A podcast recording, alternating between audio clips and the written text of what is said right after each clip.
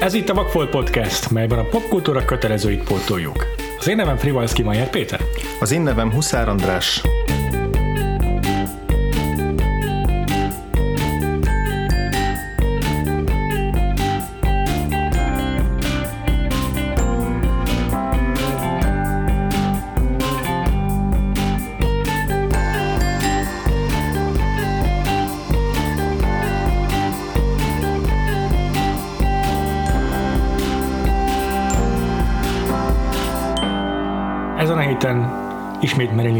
Foglalkozunk, ezúttal élete utolsó befejezett egész estés filmjével, a The Misfits című darabbal magyarul Kallódó emberek címen ismert.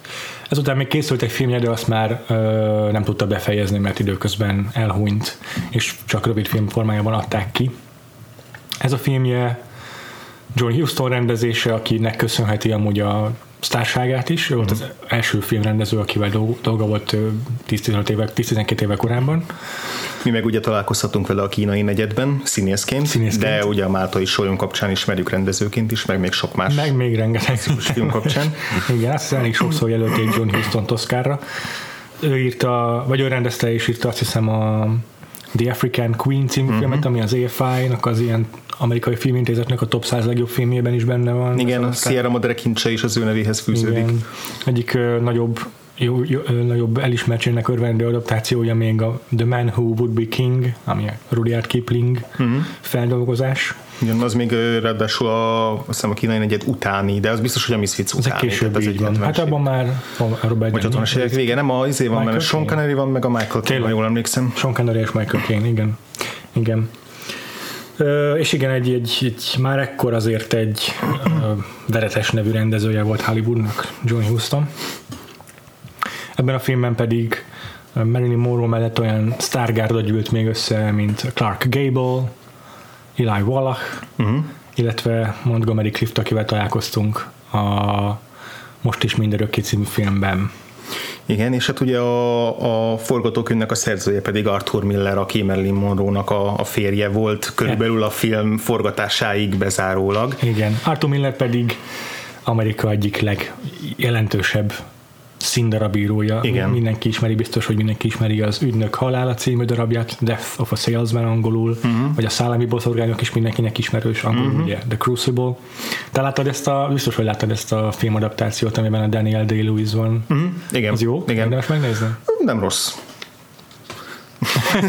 Maradjunk ennyiben? Nem, nem rossz film. Ö, annak idején én nagyon szerettem, tehát azt még ilyen kama- kamaszkoromban láttam először, és akkor, ö, akkor még rettenetesen tetszett.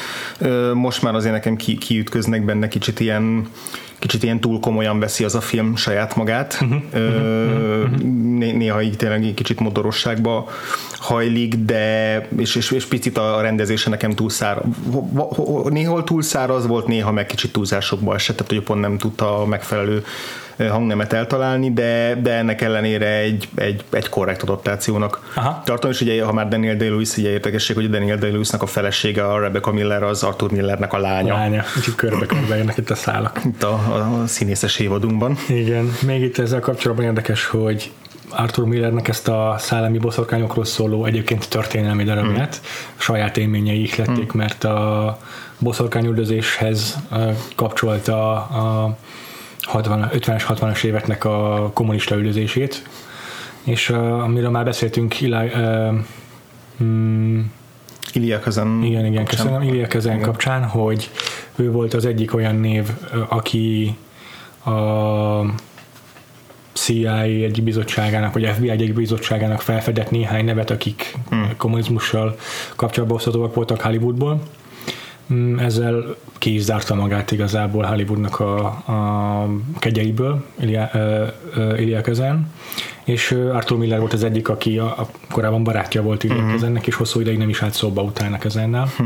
Sőt, John Huston is jobban volt vele, és ő is ö, annyira dühös lett emiatt a boszorkányüldözés miatt, hogy évekre elköltözött Amerikából, John Mhm. Huston. Arthur Miller pedig, mondom, em- em- emiatt, emiatt a az incidens miatt ez ihlette számára a szellemi boszorkányokat. Igen, és igaz, tehát igazából az a, a film is, meg maga a színdarab is, amit a koncepciós pereknek a működéséről mm. elárul pszichológiailag is, meg a, meg a, a tömegpszichózisról részben, az, az így máig abszolút érvényes tud lenni. Hmm. Hát ami pedig ezt a Misfits-et illeti... Még ezzel kapcsolatban érdekesség, hogy, hogy Miller úgy egyik utolsó darabjaként feldolgozta a Misfits forgatásával kapcsolatos élményeit is. Uh-huh. Tehát nem a Szállami boszorkányok az egyetlen saját élményből feldolgozott darabja, Aha. hanem a, a, a Finishing the Picture című darab, hm. az erről szól. Aha. Ezt már élete legvégén írta. Aha. És hát igen, erről lehet tudni, hogy ahogy mondtad itt a filmforgatása során szakítottak végül a feleségével, Marilyn Monroe-val, és John Huston is elmondta későbbi interjúban, hogy már ekkor úgy érezte, hogy hogy Marilyn Monroe, mint hogyha már, már kifelé tartott volna ebből a világból. Hmm. Ez egy, egy elég ilyen sokszorosan terhelt forgatás volt, meg, meg, meg maga a film is, tehát így a film történetben az egyik leg, legproblémásabb forgatásként tartják számon, ahol a, ahol a legtöbb probléma adódott, vagy a leg, legnehezebb volt véghez vinni és végrehajtani. Uh-huh hát ugye kezdődött azzal, amit említettünk, hogy, hogy Arthur Miller eredetileg még akkor írta, kezdte írni ezt a darabot, amikor ezt ajándéknak szánta a feleségének, a Marilyn Monroe-nak, hogy egy végre egy olyan szereppel ajándékozza meg, amilyet mindig is el akart játszani, egy olyan komoly drámai szereppel, ahol a, az Actor Studios Strasberg igéktől elsajátított színészi képességeit tudja majd kamatoztatni de több éven keresztül érlelődött, meg húzódott ez a projekt, és ugye mire elérkeztek oda, hogy kimentek Nevadába forgatni, addigra pont odáig válságba jutott a házasság, és addigra annyiszor átírta a darabot, vagy pont nem is darabot, bocsánat, a, forgatókönyvet, Aha. hogy addigra már nem az a, nem az a szintiszta ajándék lett belőle, mint korábban, hanem, hanem sokkal inkább ennek a, ennek a széthullóban lévő házasságnak egy lenyomata. Hm és Marilyn Monroe nem is szerette emiatt a, azt, amit végül el kellett játszani, mert, mert úgy érezte, hogy így méltatlan hozzá, és hogy túlságosan az Arthur Mirrennek a szemszögét tükrözi. Hát ugye Marilyn Monroe 36 évesen néhány évvel a, a Misfits forgatása után hunyt el, de hát mm. ugye szokták mondani, egyébként rá is, meg a Montgomery Cliftre is, hogy a hogy a film történet hosszú öngyilkossága ja. az, amivel gyakorlatilag, ja. amin végig, végig mentek, de ja. Marilyn Monroe is akkor már erősen gyógyszerek hatása alatt állt, az önbizalom hiányától, szeretet hiányától, körülötte lévők manipulációjától szenvedett, és, és emiatt például mint már nem tudott reggel elkezdeni, a, elkezd, nem tudta reggel elkezdeni a forgatást, hanem délben lehetett csak vele kezdeni, ami nyilván megint csak elnyújtotta a Aha. forgatásnak az időtartamát. Aha. Monty Clift szintén ebben az időszakban már eléggé rossz paszban volt, ugye neki 1956-ban volt az a brutális autóbaleset, amiben majdnem az életét vesztette, Igen. és végül túlélte, de... De gyógyszereken élt onnantól kezdve. És eldeformálódott az arca is. Igen. Uh, ebben a filmben is azért látszik rajta, hogy nem Igen, az, az a bal oldala kicsit hanem. így felpuffadt, és Igen. valahogy más, más az a teljes arcberendezése. Igen. És már előtte is azért eléggé, eléggé sok problémával küzdött, de ez, a, ez az autóbaleset csak még inkább felfokozta, és egy idő után már gyakorlatilag biztosíthatatlanná vált, tehát egy már nem is adtak neki szerepeket, mert hogy attól tartottak, hogy nem fog tudni még csinálni egy-egy, egy-egy filmet. Yeah. És ott Clark Gable pedig konkrétan néhány héttel a forgatás után hunyt el szívrohamban. Igen. És, és én úgy tudom, hogy a forgatás befejezését követően napon kapott szívrohamot, csak nem halt bele azonnal, hanem, hanem később igazad van. Igazad van, igen. ez ennyire közel volt hozzá. Igen, és... Itt ugye ilyen legendák is keringenek, hogy annyira megterhelte őt a forgatás, meg a szerep, amit elvállalt. Igen. Hogy valószínűleg ez is vezethetett ahhoz, hogy ilyen hamar feladta a szívát, nem volt, 59 éves volt. Igen, és azt talán, talán ugyanebben az évben, de az biztos, hogy nem sokkal előtte volt már egy szívrohama. Tehát, hogy volt, már egy, volt már egy olyan Aha. eset, amikor szívrohamot kapott, és ennek ellenére mégis végigcsinált ezt a forgatást, nyilván a tűzőnapon, akkor ragaszkodott hozzá, hogy a statiszta feladatok nagy részét is, vagy kaszkadőr feladatok nagy részét is ő vállalja el, ja, tehát ahol, a, ja, ahol ja. vadlovakat kell lefogni azoknak a jeleneteknek egy jó részét, a saját maga akarta végigcsinálni, és igen. A Wikipédián azt írták, hogy az egyik jelenetben, ahol 120 méteren keresztül uh, húzza őt egy ló a, föld, úgyhogy a földön uh, hasán fekve uh, csúszik utána, har, uh, 48 km per órával, na azt ő végigcsinálta. Szóval ez igen, ez, ez, ez, biztosan fel, óriási felelőtlenség volt mindenkinek a részéről ezt hagyni, de, de nyilván ez is hozzájárult ahhoz, hogy yeah hogy, hogy utána már nem bírta sokáig. Ja. És, és tetejében még, tehát még John Huston, még a rendező sem volt olyan, aki összetudná ezt egy igazán erőteljes kézzel fogni ezt a produkciót, ugyanis neki is megvoltak a saját problémái, ő szerencsejáték függő volt, gyakorlatilag az egész filmet végig kaszinózta, adósságokba verte magát, tehát, tehát itt, itt tényleg valahogy minden, minden, minden fontosabb részvevőnek megvoltak a saját konfliktusai, saját problémái, és aztán tehát ez tényleg annyira érdekes ennek a filmnek, már-már érdekesebb a háttértörténete, mint maga, maga a film. Egy, egyet értek. Úgyhogy ezért, ezért alaposan utána, utána olvastam, és, Aha. és érdekes, mm. hogy azért van több egymásnak ellentmondó forrás is a filmforgatásról, tehát például készült egy The Making of the Misfits című könyv két évvel a forgatás után, tehát aha, egy viszonylag frissen, aha. egy James Good nevű fickó írta, aki, aki végig ott volt a forgatáson. Aha. és gyakorlatilag ilyen naplót vezetett arról, egy viszonylag tárgyalagos naplót vezetett arról, hogy mik történtek a forgatáson, Aha. hogyan zajlott a, a, a, a Misfitsnek az elkészítése, és hogy abból azért azt tükröződik, hogy igen, voltak problémák, de ennek ellenére a, a résztvevők azért nagyon lelkesen és nagyon keményen dolgoztak a filmért, úgy érezték, hogy ami fontosat csinálnak, és hogy legalább, legalább annyi jó hangulatú pillanat is volt a forgatás során, mint amennyi súlyos probléma, tehát hogy valószínűleg azért jobban ki, ki lehet egyensúlyozni azt a képet, amit így az utókor megőrzött mm. erről a filmről.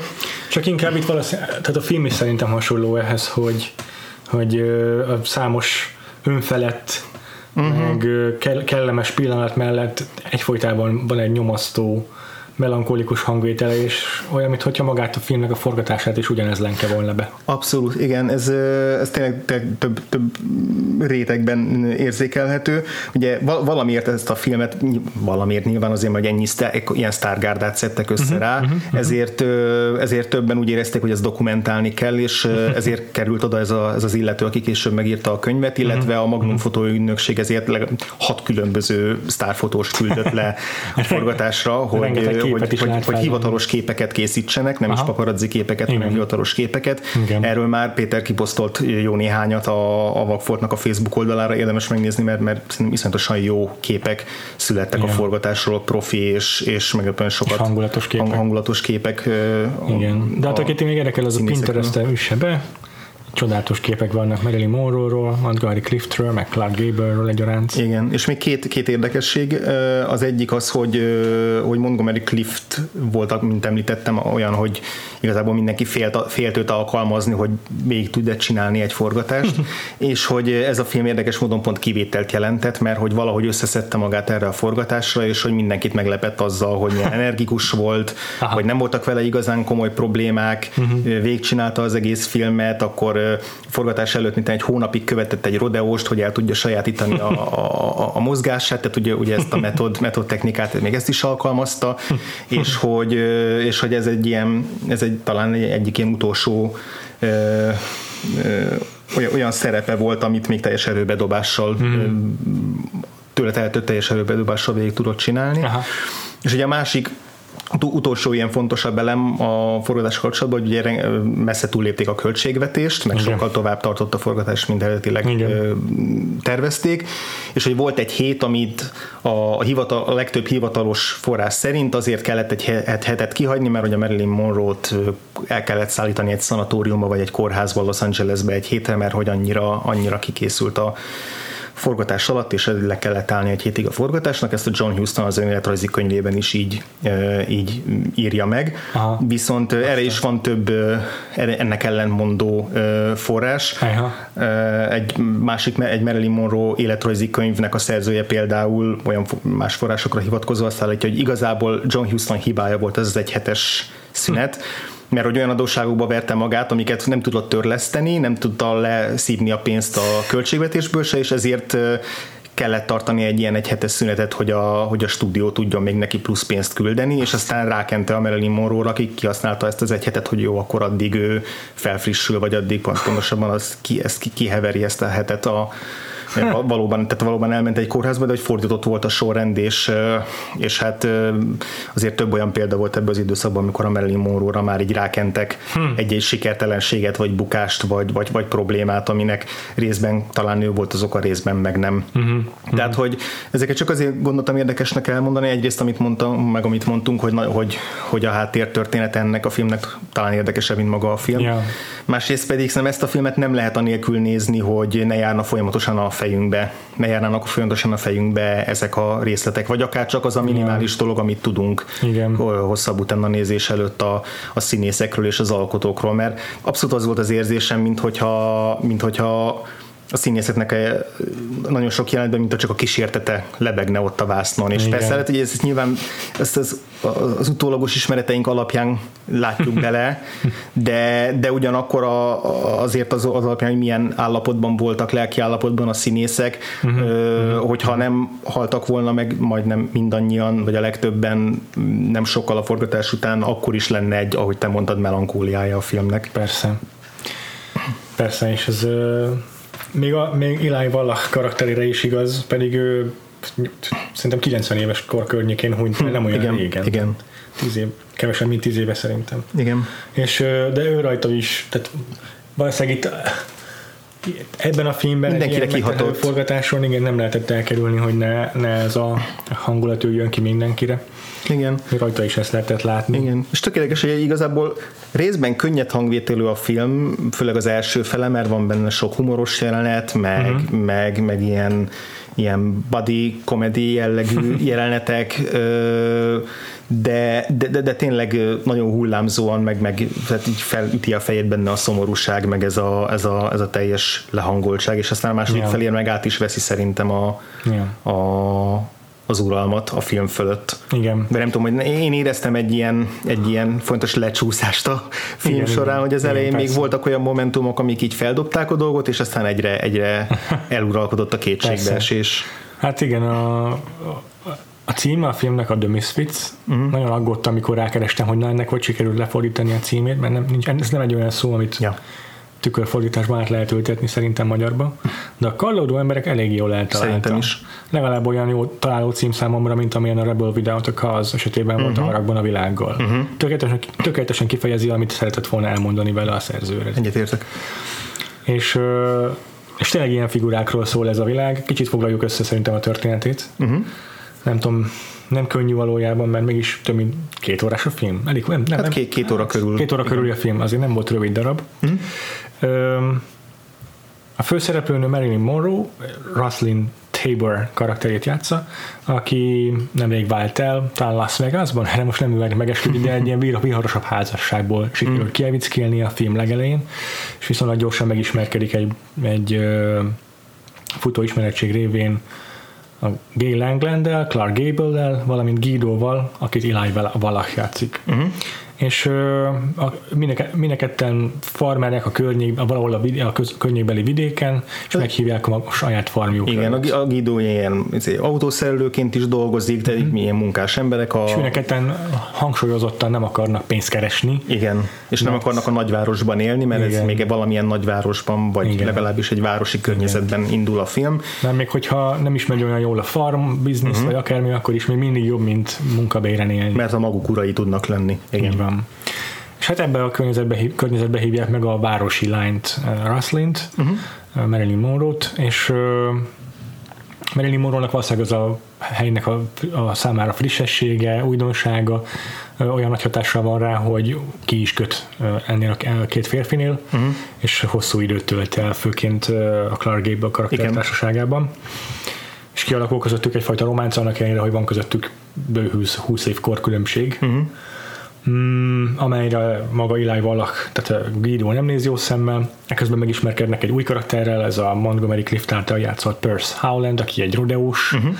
ja, aki nek szintén gondjai vannak a világba való beilleszkedéssel, de ez leginkább ilyen öndestruktív uh-huh. uh, bikaviadalokon keresztül éli ki, hát rodeózik. És uh, egyéb ilyen mellékarakterek, mint a szintén hasonlóan tragikus háttértörténetű Thelma Ritter karaktere uh-huh. bukkannak még föl és a, és a történet ennek a, az új élethelyzetnek, a, a, Marilyn Monroe megérkezésével kialakult új élethelyzetnek a feldolgozását meséli el igazából a karakterek szemszögéből.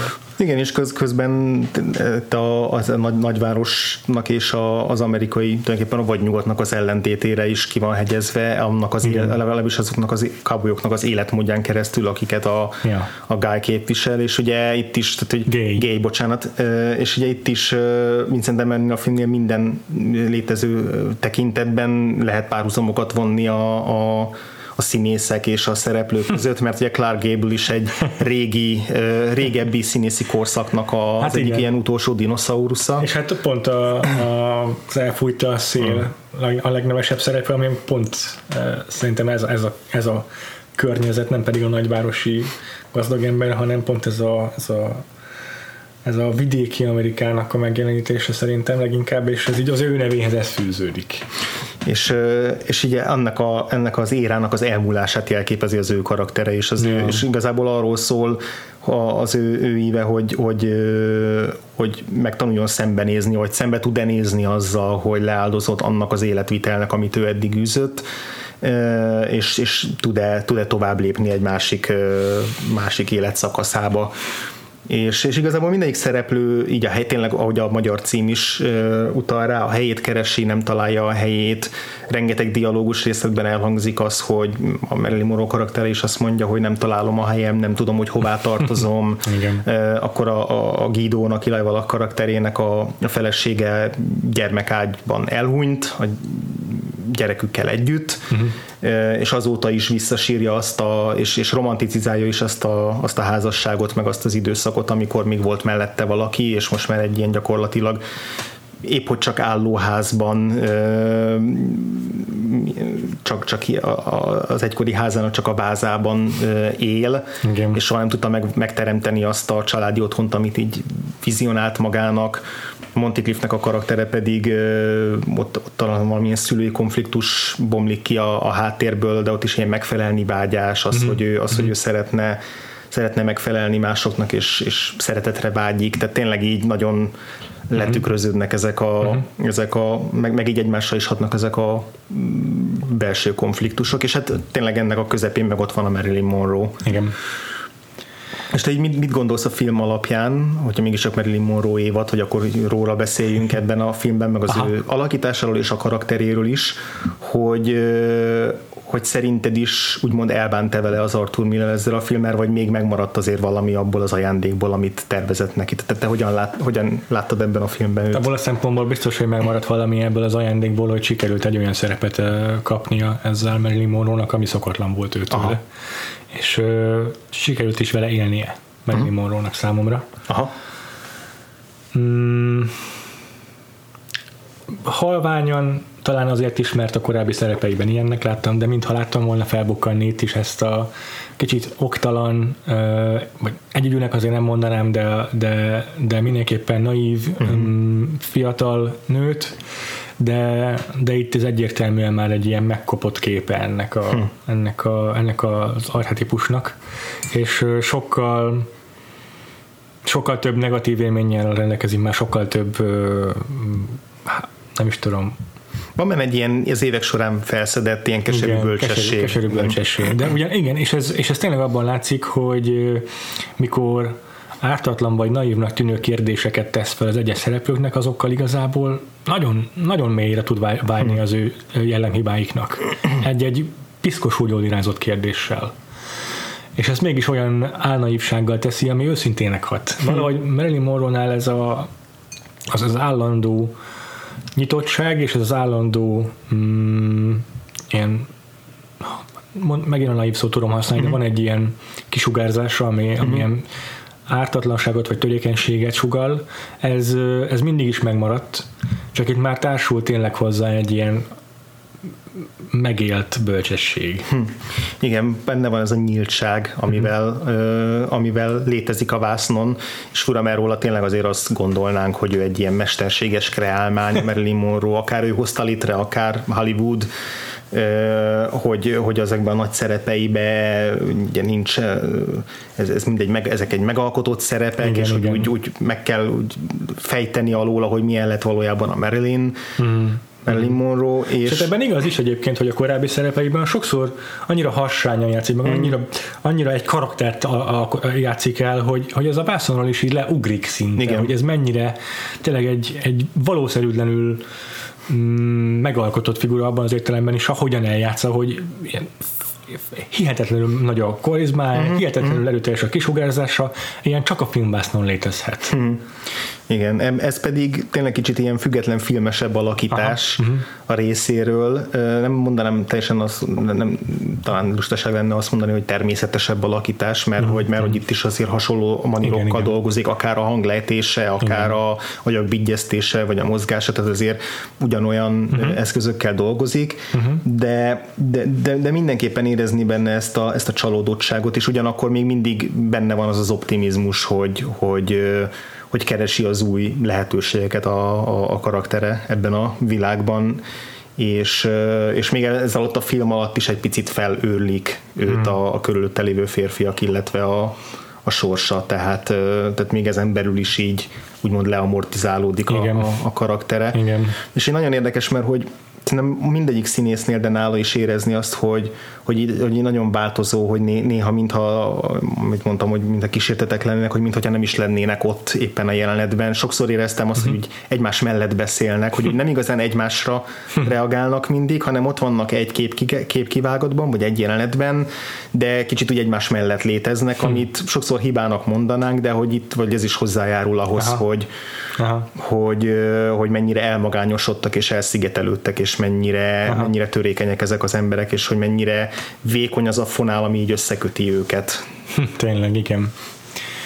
És sokszor tényleg annyira, annyira kis pengeillen táncol az, az, hogy mikor, mikor sikerül ezeknek a egymásnak szögesen ellentmondó személyiségeknek egy hullámoszra kerülniük, hogy van tényleg, hogy vannak játék, amikor így képkockáról képkockára változik, hogy most kényelmetlen az egyiküknek a szituáció, vagy, vagy sikerül átadnia magát annak az önfelett örömnek, aminek a másik karakter átadja magát. Például amikor a Guido házában táncra perdülnek Igen. a rádióra, Igen. az az egyszerre kényelmetlen és egyszerre önfelett jelenet. Így nem, nem, ott is minden három szereplő annyira más lelkiállapotban van abban a pillanatban, hogy így nehéz, tehát a pont attól, hogy ennyire azonosulsz mindegyik szereplővel, ott van Clark Gable is, és mind a hárman egyszer teljesen más, hogy élik meg, az így annyira megnehezíti számodra a jelenetnek és az értelmezését, uh-huh. a befogadását, hogy ettől lesz elképesztően feszült, meg kényelmetlen az egész film. Igen, és hogy szerintem így be is szűkül a filmnek a világa, ahogy haladunk előre Mhm. uh-huh. a cselekménybe. Ezt így, ezt így valahogy abból, abból éreztem, hogy van egy fontosabb szereplő, aki a film felénél eltűnik, ez a Thelma Ritter, Aha. által alakított női, másik női szereplő, Igen. aki elhangzik a film elején, a Marilyn Monroe karaktere azt mondja Roslin, hogy, hogy, hogy ő, a, ő az egyetlen barátja, vagy ő a legjobb barátnője. Tehát, hogy, van, tehát, hogy ő az a személy, akit a Marilyn Monroe karakteréhez kötünk a film elejétől, aki az ő kapcsolatrendszerében uh-huh. létezik, tehát Ja. a, aki, aki hozzáfűződik. És, és ő az, aki igazából a humornak a nagy részét is beleviszi a filmbe. Van rengeteg uh, ilyen frappáns egysorosa, kicsit szarkasztikusabb figura is. Ő, őt is, ahogy említetted, őt is értéktraumák a múltban, de, de valahogy ő, ő, egy, ő ennek egy, uh, hogy mondjam, jobb képet tud vágni ehhez, vagy legalábbis uh, Én úgy éreztem rajta, hogy tudja inkább, ezt feldolgozni. Hogy inkább, hogy inkább egy ilyen tagadásban van ő. Bár, bár, lehet. bár, bár, tud róla beszélni, de igazából nem internalizálta soha annyira, mint mondjuk az Eli Wallach Az is lehet, ez is lehet. De az biztos, hogy, ő- hogy ő egyszer csak kikerül a filmből, és a Marilyn Monroe egyedül marad ezzel az akkor már három férfival Ja. körülötte.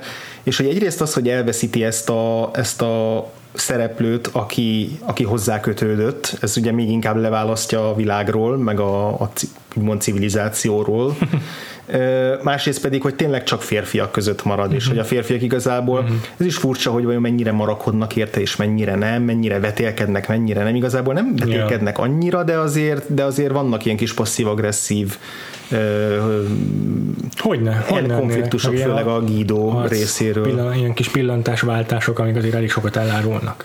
Ezzel kapcsolatban gyorsan hadd szúrjam ide közben, uh-huh. hogy Clark Gable notóriusan sokat beleszólt abba, hogy ő neki milyen a karaktere a, film, hmm. a filmjeiben. Állandóan fontos volt számára, hogy az őről a kialakult publikus Aha. image, Aha. az mit sugároz, Aha. és ebben a karaktereknek sem szabadott, ettől, ettől a karakterének sem szabadott eltérni. Uh-huh.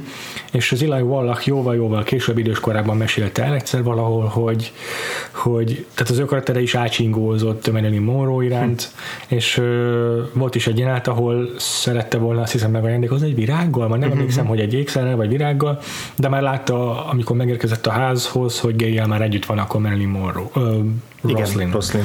És ö, és akkor így ezt fel is vették, mert mit tudom én, el is készült a felvétel, ahol így ebből a pillanatból akkor így kihátrál Eli Wallach karaktere, és így belátja, hogy akkor már elkésett erről, és így azt mondta Clark Gable, hogy, hogy ezt nem kerül ebbe a végső filmbe, mert az ő karaktere nem fogja senkitől elcsaklizni a nőt. Uh-huh. Tehát ilyen, erre csak Aha. abszolút indirekt módon utal a film, meg csak ilyen tényleg csak ilyen pillant, pillantásokból lehet érteni, hogy, hogy, hogy Guido is érdeklődik a Marilyn Monroe iránt, de sosincsen egy ilyen explicit konfliktus ármajok között. És ebben valószínűleg szerepe volt Clark gable hm, Érdekes. Mert ugye mondja, mind, mind a három férfi főszereplő ilyen különbözőképpen viszonyul a Marilyn Monroehoz, és igazából a filmnek a második fele is főleg arról szól, hogy a, a férfiak úgymond hogyan viszonyulnak Marilyn Monroehoz vagy egy olyan nőhöz, mint amilyet Marilyn Monroe megtestesít, akár a vásznon, akár a filmen belül. Tehát itt is ugye van több, több férfi típus, meg mindegyik vágyakozik utána, de más-más okból, meg más-más szempontból, meg máshogyan. Tehát a, a gay, ő ugye egy romantikus kapcsolatra vágyik, Rosalind eleinte inkább szerintem ilyen apa-figura, apa-figurának tekinti, yeah. de aztán viszonylag gyorsan átfordul a dolog egy, egy, egy romantikus kapcsolatba, uh-huh.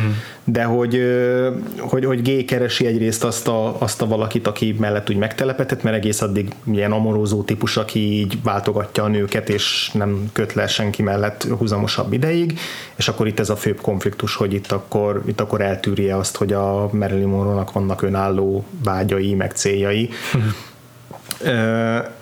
akkor a, a, a, a Guido az kicsit ilyen kicsit ilyen ez a, ez a a, a káros nice guy típus. Yeah. Tehát az, az a típus, aki így úgy gondolja, hogy mivel ő jó fej és kedves és rendes, ezért ő megérdemli azt, hogy, hogy a nő őt válassza, és amikor nem így tesz, akkor ezzel ilyen passzív-agresszív módon ö, neheztel érte, yeah. még hogyha nem is ad ennek különösebben hangot, de végig érezhető a filmben, hogy ő, hogy ő, ő nem érti, hogy miért a gét választotta vele ellentétben. Igen és, és a, a, a legérdekesebb meg a Montinak a karakter a Purse, uh-huh. mert hogy ő, ő a legkevésbé szerintem romanticizált az Igen. ő kapcsolatuk. Igen. Ő szerintem az a fajta, mint tehát ezt a filmet el tudnám képzelni James dean is, ha megérte volna szegény. Igen. Hát ő, ő neki nem kell kis ujját sem mozdítania, hogy kialakuljon egy szikra közte és Marilyn Monroe között, ő csak azért van ott, mert, tehát ő azért kasztingolt ebbe erre a filmre, mert ha már az, hogy megjelenik, már kialakul egy szikra, és, hmm. és, és ez elég is, nem kell ennél jobban belemenni ebbe a, ebbe a hm. dologba. Egyszerűen olyan, olyan ez a effortlessly charming, ilyen tényleg erőfeszítés nélkül elbővülően tud viselkedni, mert megjelenni, hogy, hogy nincs szükség ennél többre tőle. Igen, és hát nem is tudom, hogy igazából itt a, vajon a karakter is így lett megírva, vagy csak azért, mert a Montgomery Clift játsza, hogy, hogy tényleg talán rajta érződik a legjobban, hogy olyan, mintha már fél lábbal kint lenne a, a világból, vagy a valóságból és emiatt ő már ilyen földi dolgokra, mint egy szerelmi kapcsolat, ő, ő már nem tud gondolni, sokkal inkább ilyen egzisztenciálisak az ő belső, ilyen belső konfliktusokat próbál feldolgozni a Merelin segítségével, és inkább ilyen barátként viszonyul hozzá a legtöbbször. Uh-huh. Illetve van egy jelenet, az egyik ilyen nagy közös jelenetük, ahol, ahol így a Marilyn Monroe ölébe hajtja a fejét, és úgy mesél neki a múltjáról, és uh-huh. úgy mhm. nyílik meg neki, uh-huh. és úgy bezekel. Uh-huh. Az így abszolút egy ilyen pieta kép, és, és így ennek tükrében inkább egy, tényleg egy ilyen szentnek tekinti a, a, a Roslint, és hogy az ő, az ő viszonyukban inkább egy ilyen egy ilyen madonnaként jelenik aha, meg aha, a, aha. a Roslin karaktere ami, ami mondom, nem tudom, hogy mennyire a, van benne magában a filmben, és mennyire inkább csak a színészi játékból következik. Ezt szerintem teljesen jól összefoglaltad, és akkor most le, ha le akarom egyszerűsíteni, akkor az a három férfival a kapcsolata, hogy Kének van egy egyidős lánya Marilyn Monroe-val, akiről szinte végig csak beszél, de nem nagyon találkozunk. Mint nem is tartanák a kapcsolatot. Igen, és akkor mintha neki lenne a lány pótlék uh-huh, a uh-huh. Ruslin, akkor ott van um, Guido, aki tudjuk, hogy a pótlék, feleség pótléka, igen. hiszen elveszítette a feleségét, Igen. és nagyon szépnek tartja Marilyn Monroe-t, és akkor a, a, a Perce-nek pedig anya. Anyapótlék. Pótlék Ez első jelenet, ami szerintem a legjobb jelenete a Montgomery Cliffnek, amikor egy telefonfülkébe látjuk, hogy a telefonfülkében Aha. beszél az anyjával. Igen.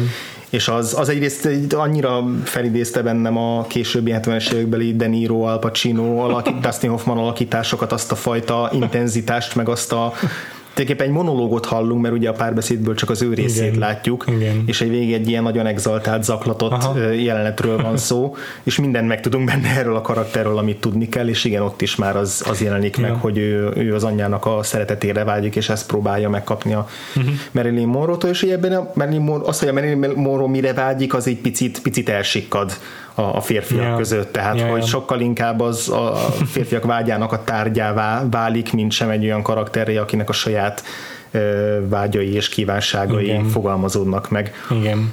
Igen. Ugy- Ugyanakkor viszont a dialógusokban rengeteg olyan részlet van, ami tényleg egy az egyben Marilyn Monroe életének megfeleltethető. Tehát amikor arról beszél, hogy a szülei elhanyagolták, uh-huh. amikor elhangzik egy, egy olyan mondat a, a, a, talán a gay részéről, hogy te vagy a legszomorúbb lány, akit valaha láttam, de a férfiak boldognak érzik magukat mellette, de ezt állítólag az Arthur Miller saját maga is mondta Marilyn Monroe-nak régebben. Tehát, hogy annyira, ezek tényleg annyira önéletrajzi elemek, csak ugye nem nem az ő Igen. elmondásában, hanem egy férj elmondásában, aki itt már kezd kiszeretni belőle, szóval ez megint Igen. egy érdekes, érdekes kép, de de, de szerintem azért így is a Marilyn Monroe-nak még ez egy tényleg emlékezetes alakítása. Igen, még, még akkor is, hogyha szerep így egy idő után tényleg csak tárgyként jelenik meg, de a, de a film végén azért vannak olyan mozzanatok, ahol ő belőle kitör az, hogy ő hogy, hogy, Van saját... hogy figyelmet követel magának. Igen, vannak saját nem csak vágyai, hanem, hanem egész konkrétan akar is dolgokat, és ha kell, akkor meg tudja azokat magának szerezni. Igen, és van egy, van egy szerintem film talán legjobb snitje, John Hustonnak a legjobb rendezői döntése, amikor a, a sivatag kellős közepén, a puszta kellős közepén kiborul Igen. Roslin, és Igen. kifakad a férfiak ellen, és addigra eltávolodott tőlük, és a kamera nem megy közel hozzá, és amennyit beszéltünk már korábban a közelikről, meg hogy a közelik mennyire manipulatívak, Ja, ja. és hogy itt megint az a döntés, hogy távol maradunk tőle, és egyrészt így eltörpül így ebben a pusztaságban, és ez megint az, a, a, az elszigeteltségét, meg a magányát Ja. emeli ki, azt, hogy mennyire egyedül van, de másrészt így is, így is maximálisan az az erő, amit, ami akkor kirobban uh-huh. belőle, uh-huh. az, az sokkal tragikusabb lesz. Ettől meg sokkal hatásosabb. Tragikusabb és igen, értelmetlenebb is, vagy hogy mondjam. Tehát, hogy már, már, már szinte, hogy érzed, hogy, hogy esélytelen a, a, a Igen. küzdelme. Igen. De abban is egyetértek egyébként, hogy tényleg mindegyik szereplővel együtt lehet érezni, azzal együtt, hogy, hogy, hogy, hogy mindegyikük mit lát bele Roslin karakterébe, de, de egyszerűen mindegyik annyira, annyira egyedül van, meg annyira magára van hagyatva így a saját konfliktusaival, meg problémáival, hogy, ö, hogy ezzel, ezzel valahogy könnyű, könnyű együtt érezni. Én vagy azt éreztem, hogy mindegyikük így harcol az elmúlás ellen. Igen. És ez megint csak nem lehet elvonatkoztatni attól, hogy tudjuk, hogy mi történt a színészekkel, de, de, De ugyanakkor mindegyik, mindegyik karakter De eleve a karakterek is. is saját magát, Igen. tehát hogy így, hogy így azért tesznek is az ellen, hogy azért, hogy, hogy, hogy ne kerülje el őket a halál sokáig. Igen, és nem, nem éreztem azt, hogy, hogy a szereplők kihasználnák a Roslint, a férfi szereplők, inkább azt éreztem, hogy mindannyian úgy kapaszkodnak egymásba, mint hogyha egy csapat fuldokló mentővnek nézné egymást, és Ja. nem tudná, hogy ezzel lehúzzák a másikat is a, Ja. a mélybe. Ja. És ettől, ettől vagy tényleg sokkal drámaibb, meg, meg pátoszosabb is lesz a történet, mint hogyha Aha. egyszerűen arról lenne szó, hogy, hogy három férfi vetélkedik egy nő szerelméért. Ja. Szerintem még egy csomó oldala van ennek, oldala van ennek a filmnek, uh-huh. illetve hát Arthur Miller forgatókönyvének, amiket nem sikerült még teljes Na. egészében feltárnom, de nem tudom, hogy vannak. Ugye Guido egy pilóta, Igen. és a kis magánrepülőgépével próbál becserkészni mustangokat a pusztában, és azokat aztán eladják. Ugye ő volt a háborúban is, tehát meséli, Na hogy ezzel bombázott. kezdeni, hogy, okay. hogy, ö, hogy ez a pilótaság ez honnan jön. 61-et írunk, valószínűleg a film az így a film megszületésekor jelenben ír, Aha. játszódik, Aha. és ö, már nagyjából 15 évvel maguk mögött hagytuk, hagytak a háborút ezek az emberek, de hát mindegyikük abban a korban van, Kidó meg Gay mindenképpen, hogy megjárhatták a frontvonalat. Mm. És ez olyasmi, amit az ember nem dolgoz fel egy könnyen. Ráadásul Gidónál ez olyan egyértelműen megjelenik, hogy még mindig egy repülőgéppel Igen. röpköd ide-oda. És ez a, az, az a főszereplő, a férfi főszereplőnek a lelki világában biztos, hogy megjelenik ez a háborús trauma is. Uh-huh. És az is benne van, hogy, hogy ez egy traumatikus élmény, de nem úgy távoznak belőle, hogy, hogy onnantól pacifistákká válnak, vagy képtelenek szembenézni bármiféle erőszakkal, hanem, uh-huh. hanem ez egyszerűen beléjük ivódik ettől az erőszak. Még ha állatok ellen is gyakorolják, még ha csak, még ha csak boszlángokra is tör ki belőlük az erőszak, úgymond, akkor is repülőgéppel üldözik őket, meg lövöldöznek repülőgéppel. Hát gyakorlatilag ugye ezeket a befogott állatokat aztán ilyen nem is tudom, kutyakajának, vagy minek adják Aha, el. Ja, igen, Tehát igen. Szóval ez semmilyen, is... semmilyen dicsőségesség nincs ebben. Igen. Ez persze most mondhatjuk azt is, hogy ez a, ahogyan az elején fogalmaztad, hogy a város meg a, a, a vidéknek az ilyen civilizálatlanságával uh-huh. szembeni, tehát hogy a kettőt szembeállítja egymással a film, és itt ez a, ez, ez, ez a civilizálatlan vidéknek az ábrázolása akar lenni, de, de szerintem nem, hanem, hanem, hanem egy ilyen háborús traumának a hm. feldolgozatlanságát Érdekes. tette ebbe bele John Huston vagy Arthur Miller. Aha, aha. A másik, ami meg szerintem, tehát maga az állatokkal szembeni, az állatokkal való bánásmód, meg az, hogy a mustangokat fogják be, na azt még nem tettem teljesen helyre a fejemben. Pedig ez nagyon fontos, Biztos a filmnek a teljes utolsó szakaszát kiteszi, gyakorlatilag Igen. az, ahol Igen. mind a négyen, a négy főszereplő kimegy a, a sivatagba, összefogdosni ott a, a, a vadlovakat, és ott robbannak ki körülöttük a konfliktusok, és ott így az egy egész érdekesen ilyen abstrakt, szinte ilyen abstrakt sikra emelődik a történet. Yeah. Tehát, hogy így yeah. minden klasszikus párbeszéd vagy, vagy cselekmény az így megszűnik, és, és szerintem minden ilyen, nem tudom, allegorikusan áttevődik Aha. arra, hogy hogyan próbálják ezeket a vadlovakat betörni, amik, amik, amelyek szabadon nyargalnak a pusztában, és, és semmi nem köti őket gúzsba, és jönnek ezek a szereplők, akik gúzsba kötik őket. Igen. És milyen ironikus, hogy ők is attól szenvednek, hogy a modern világ, a, azok a munkahelyek, ahol már blokkolni kell, ahol bérért kell dolgozni, ja. azok mind gúzsba kötnék őket. Minden jobb, mint a munkabér. És, és annyira annyira érdekel, tudja, hogy a Freud az így elégedetten csettintene, hogyha megnézni ezt a filmet, mert hogy annyira, annyira összetett az, az hogy, hogy ők maguk fogják be azokat az állatokat, és azt teszik az állatokkal, amik, ami miatt ők szenvednek, és hogy ezt rajtuk töltik ki, és hogy ezt Igen. hogyan ismerik fel. Ugye végül gay, aki a leg ádázabban ragaszkodik a, a lovak összefogdosása mellett, mert hogy ő neki tényleg ez az élete. Uh-huh és ezt, ezt, ezt nem akarja feladni. Ő az, aki a végén úgy dönt a részben a Roslin hatására, hogy, hogy a, az irgalmatlanul nagy munkával meglasszózott és és földre kényszerített lovat elengedi, anélkül, Igen. hogy kérné bárki, mert addigra mindenki feladta azt, hogy tőle kérjenek dolgokat. A Roslin sokat, sokat kiabál neki, meg sokszor Igen. mondja, hogy ne tegye, Igen. de egy idő után mindenki feladja, Igen. és aztán magától úgy dönt, hogy mégis elengedi. Fontos, hogy először, először Monty az, aki segít Roslinnak. Itt ebben biztos benne van az is, hogy ugye mondom, anya szerepben uh-huh. képzeli el inkább Roslint, és ő az, aki próbál jót tenni, vagy ö, kedvében járni. Igen. Meg, ő, meg a, a, a Monty karakter a leginkább kiábrándult már, tehát ő az, aki a legkevésbé Igen érzi, érzi azt, hogy, hogy, hogy ebben még van jövő. Igen, igen, igen. ezen a szakaszán szerintem. Montgomery Clifton Monty, csak kicsit a karakter. Igen, kicsit keverem. bocsánat. Ja. Uh, akkor Guido, tehát Eli Wallach, ja. az, aki abszolút elzárkozik attól, hogy, hogy izé hallgasson rossz Igen, igen. Tehát ő aztán Benne itt már a güh munkál, igen. És akkor igen, amit mondtál pedig az, hogy gay, pedig uh, hosszú-hosszú ideig szintén uh, elutasítja Rosszinnak a kéréseit, kérelmeit a, uh-huh. a lavakkal kapcsolatban, de végül aztán mégiscsak elengedi. Ez jó hosszú ideig tart, de, de, de ez is egy érdekes, hogy a hármajuk mennyire másként reagál erre, és hogy ez is a hármajuknak a igen. való kapcsolatát mennyire szépen ábrázolja. Igen, igen, igen, hogy a, a, a Gidónak igazából ez egy, ez egy, ez egy, ekkor már csak egy munka, amit vég, végre akar hajtani, és az ő férfiasságának is egyben talán a jelkép, jelképe az, hogy ők végigcsinálják ezt a feladatot, ugye ő a repülőről, a többiek a földről, uh-huh, uh-huh. Ő, ő ragaszkodik a leginkább ahhoz, amit ez számukra uh-huh.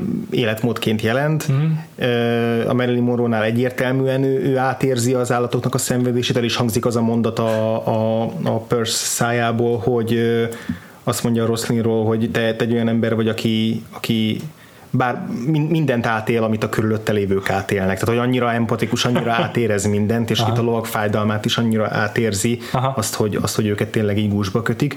Uh-huh. És a, a Gaynél meg szerintem annyira, annyira ez a, az ő belső viadalának a kivetülése, tehát, hogy, hogy a, a, nem véletlen az, hogy ő marad a végén egyedül, és egy, ennek a jelenet sornak a, a, a nagy fináléja, az gyakorlatilag egy párharc közte és az egyik, a fő, talán a fő vadló között. Uh-huh. Hát a, a mi az? A minnek a, vagy ménesnek a, nem tudom. Igen. Na mindegy. Mindegy, igen. nem, ér, nem vagyunk járatosak a lovászati szakkifejezésekben. De, de hogy igen, tehát hogy ott, ott, ott, ott saját magával viaskodik, vagy szóval ez egy, ez egy, ja. ez egy ö, érdekes kérdés, hogy mit jelképez számára aló, de, de azt szerintem így is tehát egyébként is így rendezőileg az, az egy gyönyörű jelenet sor, meg így valami nagyon költői, meg szomorú. Igen. Igen. Tényleg az, hogy itt már a dialógusok szinte teljesen eltűnnek, csak a ja. cselekedetekre, erre a harcra fókuszál a film. Igen. Ö, tehát így nagyon erőteljes a, így ezzel a befejezése. Igen. És elképesztő, hogy persze nyilvánvalóan a forgatási csúszások miatt is került ennyibe ez a Misfits, hm. de elképesztő, hogy ahhoz képest, hogy az első kétharmada az lehetne egy színdarab is. Abszolút. Hiszen abszolút. alig pár helyszínen játszódik, és csak a szereplőkkel foglalkozunk. Nagyon hosszú jelenetek vannak mondjuk egy szoba belsőben. igen, igen. igen. Ahhoz képest ez a harmadik felvonás, ez így tényleg kimegy a pusztába, Aha. felveszi ezeket a végtelenségig nyúló tájakat, igen. és ilyen, ilyen brutális kaszkodor mutatványok sorozatát látjuk egymás után. Ott éli ki magát szerintem a John Houston is, tehát hogy igaz volt az, amikor na jó, akkor most én is csinálok valamit. Ja. De tényleg repülőgépek, meg az, azokkal is mutatványokat látunk, tehát azért így rendesen filmessé válik Igen. az utolsó harmad, és Abszolút messze túlhaladja ezt a kamaradráma jellegét, amit korábban hmm. láttunk. Mit szóltál az, hogy ez fekete-fehérben forgott, és hogy még csak nem is ilyen nagyon széles sávú, ja, még csak, az sem, még csak az se, tényleg. Jó kérdés. Hát a melankóliához biztos, hogy hozzájárult. Hmm. Szerintem jót tett ennek a filmnek, mert hogy a színes lett volna, akkor olyan érzésem lett volna, mint hogyha a, The Giant-et nézném, csak, csak kevésbé gazdag szereplőkkel. ja, igen, meg mint hogyha az, az úgy valahogy modernebb lett volna, tehát hogy a igen. fekete-fehér filmek már így 61-ben még nem kezdtek kimenni a divatból, de azért már, ha. már beindult a váltás a, a színes filmek, meg a, meg a fekete-fehér filmek dominanciája között, Igen. és nem tudom, hogy még mennyire érezhette azt a, az 1961-es mozi néző, amikor beült egy fekete-fehér film, hogy ez, még, ez már egy múlthoz tartozó dolog, de az biztos, hogy már, máról visszatekintve abszolút uh-huh. hozzáad ahhoz az érzéshez, hogy ez egy letűnt világnak a, uh-huh. a, a, az ábrázolása, uh-huh. amit a filmben uh-huh. látunk. Milyen igaz. Tényleg a fekete-fehérnek a, ez a monokrómsága, tehát hogyha szembe helyezzük mondjuk a, szőkék előnybennel, az előző filmünkkel, ahol így kirobbant ja. a színektől, és ettől olyan eleven és életteli lett, ahogy mondod, a melankóliához hozzájárul az, hogy ez ebben a filmben minden szürkép szó szerint. És hát Clark Gable meg neki kell a patinásságához a fekete-fehér film. Szerintem ő pedig ugye ez elfújta a szél, a színes. A tehát, színes? Aha, aha. Akkor lehet, hogy ez csak félre, félre hmm. értem. Nem, egyáltalán nem biztos, nem. Tehát a, De hogy a kornézői számára már ez egy más, tehát pont, pont 61-ben uh-huh. Mhm. már tényleg kialakul egy ilyen asszociáció a fekete-fehér filmmel, hogy az hogy az valami veretesebb, valami De szerintem a, a gable kapcsolatban abszolút igazad van, hogy a, az ő arcéréhez, meg, meg, meg, meg arcához sokkal jobban passzol ez a, a régi fekete-fehér, jobban, kihangs, jobban hangsúlyozza annak a, annak az ilyen, nem tudom, méltóságát, bár ugye hát ebben a filmben már az ő arca is eléggé meg van gyötörve. Szóval nagyon fura, hogy, hogy igen, Clark Gable, de hogy tök más, mint ami ennek nagyon, megszoktad. Nagyon, nagyon más, hogy néz ki, nagyon meg, megrodjant már. Ja, igen. Igen, a filmben. Beszéljünk akkor még ezekről a férfi szereplőkről, uh-huh. meg, a, meg a színészekről és a karakterekről egyaránt egy kicsit. Uh-huh. Oké. Okay. Akkor már Clark Gable-t, ha itt szóba hoztad. Um, neked mi a véleményed ebben a filmben Clark Gable-ről? Meg a karakterről is. Nehéz ketté választanom a kettőt. Annyira, ennél a filmnél azért különösen nehéz külön választani őket, és ezzel után egyedül az Eli Wallach kivétel, mert hogy, olyan nehéz eldönteni, hogy, hogy, hogy mikor mikor vannak tényleg ott a vásznon, és mikor nem. Mert a Clark Gable is néha, mintha nem azt mondom, hogy robotpilóta üzemmódban van, mert, mert, mert nem, nem így van, de, de az a de tényleg azt, azt érezni, mintha már így átment volna rajta az élet úthengere, és mm. abból így föltápászkodott volna, és helyenként feszélyező nézni az Igen, ő játékát, az arc kifejezését, helyenként kényelmetlen, eh, ahogy, ahogy, ahogy ő van a, a, a vásznom, vagy a filmben, Nekem vagy a tévéképen. És maga a karakter is szerintem így, ilyen hmm. így van megírva, hogy kicsit egy ilyen intő példa is ez a karakter, vagy én nem tudom ezt, hmm. hogy fogalmazzam meg, de, de egy olyan életet ott választott, meg egy olyan életet folytat, ami, ami azért általában mm, nagyon-nagyon lassan, de leörli az embert. Igen. És, és, és azért szerintem sokan látunk ilyet magunk körül és ez, ez, ez nagyon nehezítette számomra az, hogy azonosulni próbáljak mm. ezzel a karakterrel de ugyanakkor meg Clark Gable valahogy lehetővé tette, hogy, mm. hogy, hogy sikerüljön. Igen, hát azért, azért szerintem ez egy, ez egy jó alakítás összességében, mert, mert nem csak azt érzem, hogy egy, egy, egy összetört színész erőlködik a vászon, és már nem kellett volna hagyni, hanem azt érzem, hogy, hogy egy tényleg egy karakter megszületik azért ebben a filmben. Igen. Tehát, hogy van egy, amihez csak hozzájárul a, a színésznek a fájdalma, vagy, vagy az, hogy most nem tudjuk igazából, hogy mennyire szenvedett a forgatás alatt, tehát ez kicsit ilyen, pszicho, ilyen karosszékes pszichoanalízis, de, de hogy amikor van, van az jelenet, amikor azt, talán azt hiszi, hogy látja a gyerekeit, vagy ott is vannak de a gyerekei, de nem, mm-hmm. nem akarnak beszélni vele, de lényeg az, hogy van egy jelenet, amikor így torkaszakadtából kiabálja a, a gyerekei után, akik már nem emlékszem, hogy ott vannak-e vagy sem, mm-hmm. de nem látjuk őket. Nem látjuk őket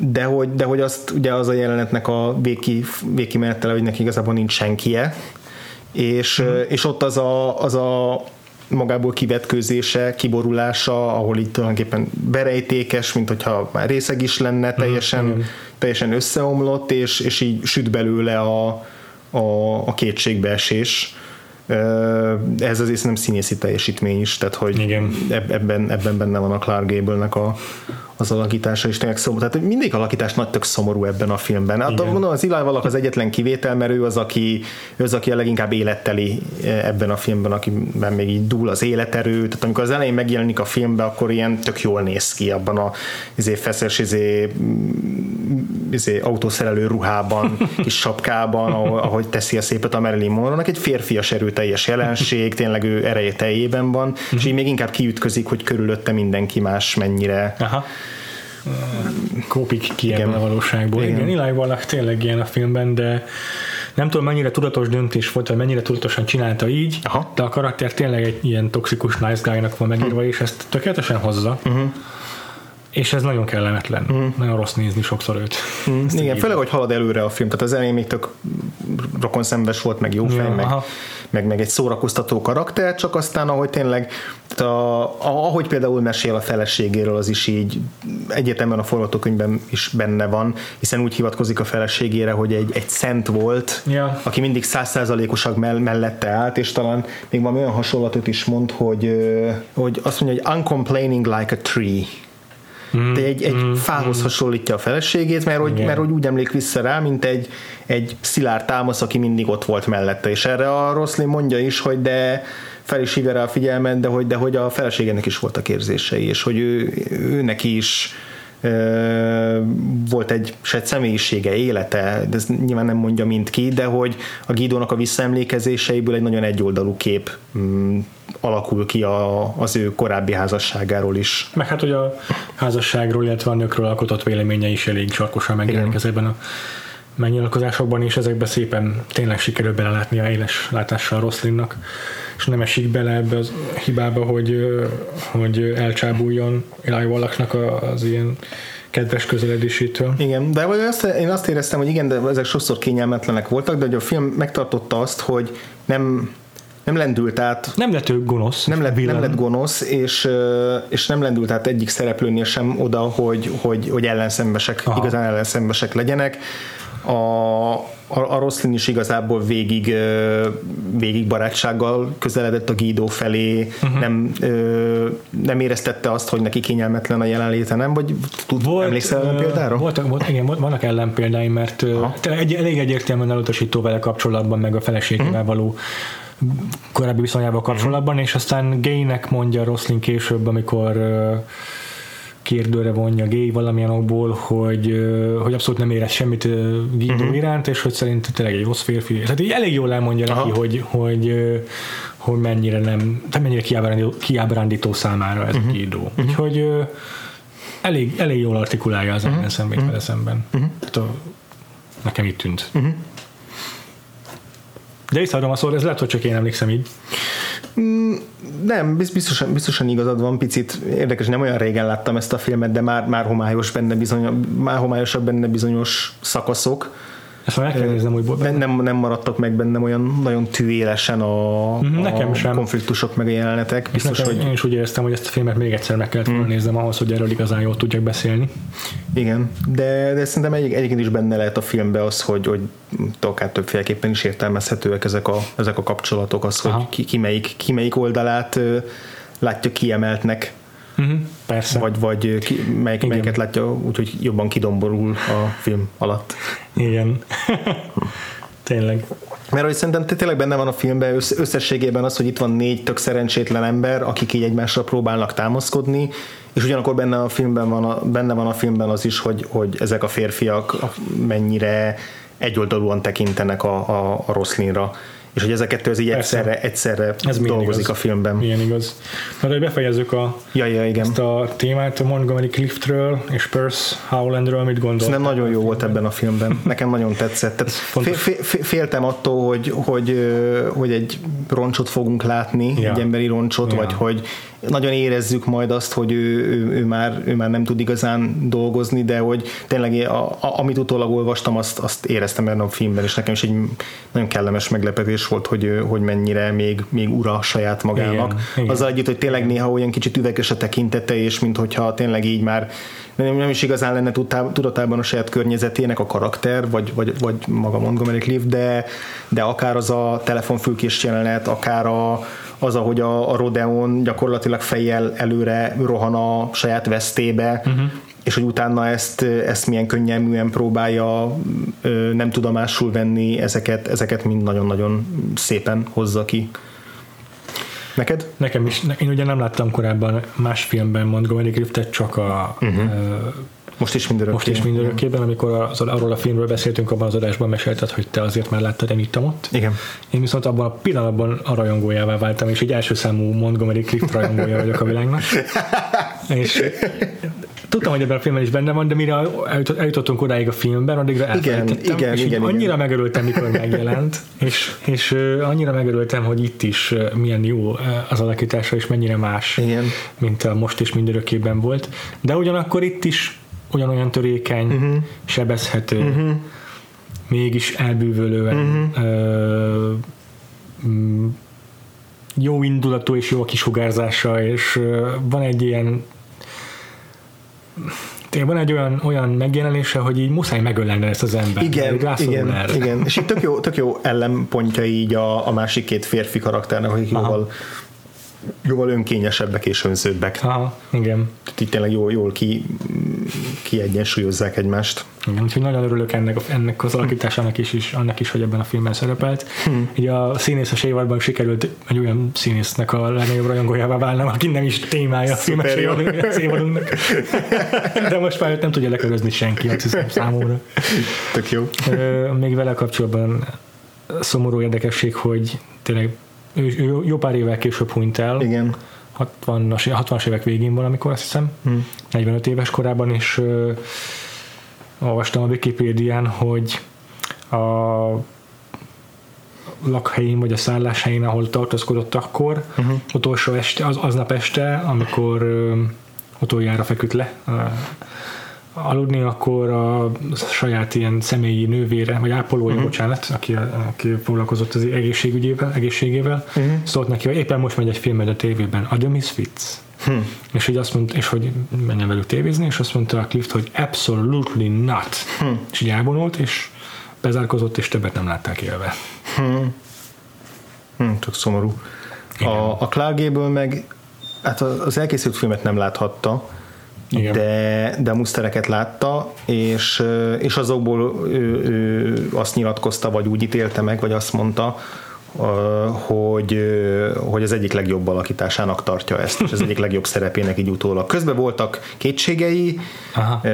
de, de de a forgatás végére és még a halála előtt még, még úgy gondolta, hogy ez egy, Aha. hogy ez egy újabb, tehát ez egy, ez egy erőteljes pillanata volt az ő karrierjének. Aha, aha. Zárójelben meg itt, ha már a színészeket végig be- kibeszéltük, akkor Thelma Rittert megemlíteném, akit mondtál, Ja. hogy fontos karaktere volt a filmnek. Ő egyébként így egy ilyen nagy Oscar darling, hatszor jelölték, mint, mint Deborah Hart, meg, meg Glenn Close-t, de ő, tehát a kettőjükkel, kettőjükkel együtt ő az, akit hatszor jelöltek, de egyszer sem nyert. A, Úgyhogy ő is ott van, a, ott van a, ebben, a, ebben a híres panteonban, és az egyik leghíresebb szerepe az All About Eve, ami szintén egy ilyen AFI százas top listás uh-huh. film. Csak uh-huh. azt hiszem, hogy csak, csak egy mellékszereplő benne, de nem Aha. emlékszem, kit alakít. a ráadásul legutóbb Marilyn Monroe is játszik egy apróbb szerepet, úgyhogy No. érdekes. Igen.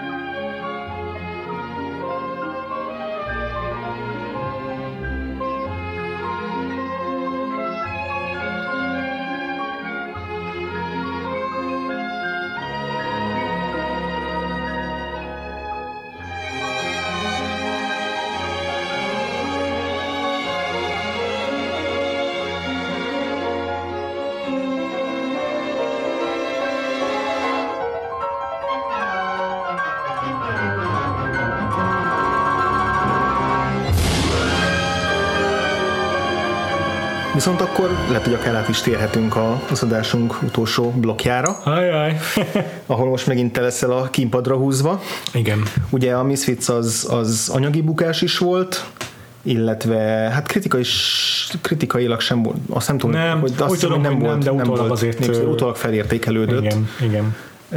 De, de nem, nem is jutott Oscar közelbe. Mm-hmm. Golden Globe díjat kapott Marilyn Monroe, de nem ezért a szerepért, hanem valamilyen más, más elnevezést kapott az a, egy, egy külön kategóriában díjazták őt és Charlton heston valami, valami külön, külön, díjat, külön díjat kapott ebben az évben. De még megérte azt a díjat díjat. Meg, meg, meg, igen. Jól Igen. de, de igazából a, a, tényleg a nagyobb, nagyobb díjaktól abszolút elesett a film, nem is nagyon jelölték semmire, tehát hogy az Oscaron sem tűnik fel egyetlen Igen. kategóriában sem. Még a zene sem? Semmi, semmi ebben az évben, semmi, sem? semmi. Pedig a zenéje is szerintem elképesztő jó volt a filmnek. nem, nem, nyer, nem jelölték semmire. 1962-ben mutatták be? 61-ben mutatták, be, tehát az 1962-es Oscárt fogjuk megnézni. Oké, oké. Ö, Hát Nem itt abból, segíteni, csak hogy a nézők, vagy a bocsánat, a hallgatók. Igen, igen, igen. inkább. abból indultam ki, hogy egyrészt megnéztem, hogy mik az érdekes kategóriák, másrészt próbáltam azért is úgy, ugye úgy gondolkodni, hogy vajon kiket lehetett volna jelölni, és Persze. végül is én most három kategóriát fogok csak Te kiket jelöltél volna ebből a filmből, ha az akadémiát Na, ez egy, volna? ah, ez, egy, ez egy fogós kérdés.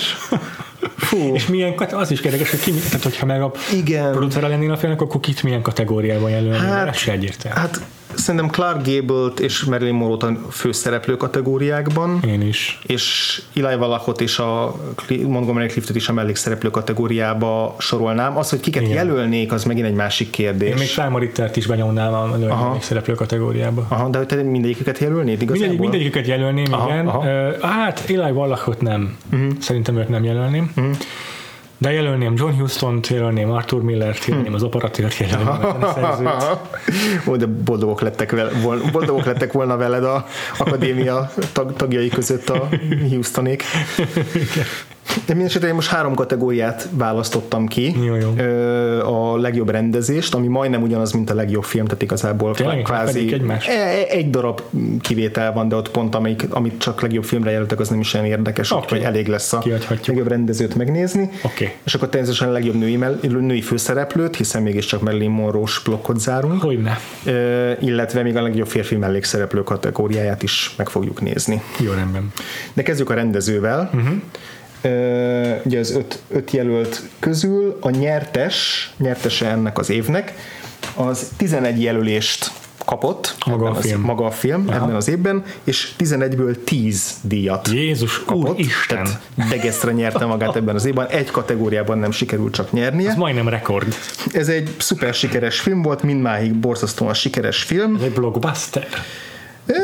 Gyakorlatilag igen, egy nagy, nagy, köz, nagyszabású közönségfilm, látványos közönségfilm, 61. 61-ben. A rendező, nem is rendező, hanem rendező páros. Ezt a filmet ketten rendezték, és van egyfajta munkamegosztás köztük. Tehát megvolt, hogy melyikük milyen jellegű jelenetekért felel. Ez egy musical, uh-huh. és akkor vannak a zenés jelenetek, meg a nem zenések. Így van, pontosan, tehát hogy ez egyik egy, a koreográfusa volt a filmnek. Igen, ez a West Side Story. Így van, pontosan. Tudod, de ki volt a rendezője Hát már a filmnek? fejbe sajnos. Úgy hívják, hogy Robert Wise, Ja tényleg, igen. és ugye Jerome Robbins volt a koreográfus rendező, de Robert Wise-ról azt kell tudni többek között, hogy ő volt a Citizen Kane-nek a vágója.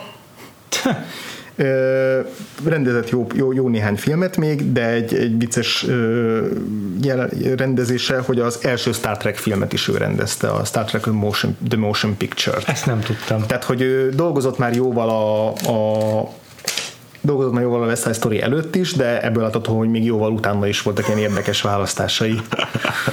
Hát ez kész. Úgyhogy, hogyha tőle re- keresnénk egy blokkot, akkor biztos, hogy eléggé változatos filmeket találnánk. De igen, a West Side Story az, ami 11 jelölésből 10 díjra váltott, köztük a legjobb film és a legjobb rendező. És akkor itt a rendezők kettőt is jelölte? Ah, igen, tehát itt egyszerre jelölték őket. Hát ez hallatlan. A második, amit feladok neked, második jelölt, ez egy olasz film. Fellini? Így van. Nyolc és fél? 1961-ben nem, nem, azt ugye Azt nem tudom, mikor most. Biztos későbbi. Akkor ez a... Jaj, a másik, amit megnéztünk, az pedig a... Nem? nem, nem, de a Fellinit azt egyébként eltaláltad. Aha. Fellinek egy másik filmjét, ugye ő ugye négyszer nyert, ez Aha. pont nem, ezzel pont nem nyert, Igen, igen, igen. de például 1963-ban, tehát két, tehát két évvel később, mint a 63-as a film, tehát 64-es Oscaron, Ja. ott a, a 8 és félért meg is nyerte a, Ó, az, az Oscárt, tehát Aha. az idegen nyelvű Oscárt, nem a rendezőit, azt hiszem. aha, aha, aha. De, de ugye ezért nem, de ez, a, ez igazából a másik nagy híres filmje, Igen, igen. amiben valaki egy szökőkútban pózol, a női főszereplője a filmnek, az az ilyen ikonikus jelenete. Ja, ja, ja. Tudom, Rómában tudom. játszódó. Igen, igen, igen. Nagyszabású film. Ugye eszembe jut a címe, de azt sem tudom, fog eszembe jutni a címe. Ez tök jó címe pedig. Igen. Na, mi a címe árul, inkább. La Dolce Vita. Persze. Ugye az édes élet. És 53-ban Köszi. a La Stradaért, 57-ben a Knights of Kabiriaért, és 74-ben az Amarkordért nyert még Oscar. De mondom, azt hiszem, ez, ez, ez mindegyik idegen nyelvű film kategóriában. Mm. Ö, tehát egy, mégis egy európai művészfilm is bekerült itt a, Igen. a legjobb Igen. rendezők Nagyon közé. durva. De azt biztosan tudom, hogy jelölték többször rendezőnek is. Mm. Ja. Vagy hát nem biztos, hogy több, de én úgy emlékszem, hogy volt más Oscar kategóriánk, ahol őt már láttuk jelöltként. Mm-hmm. Jó.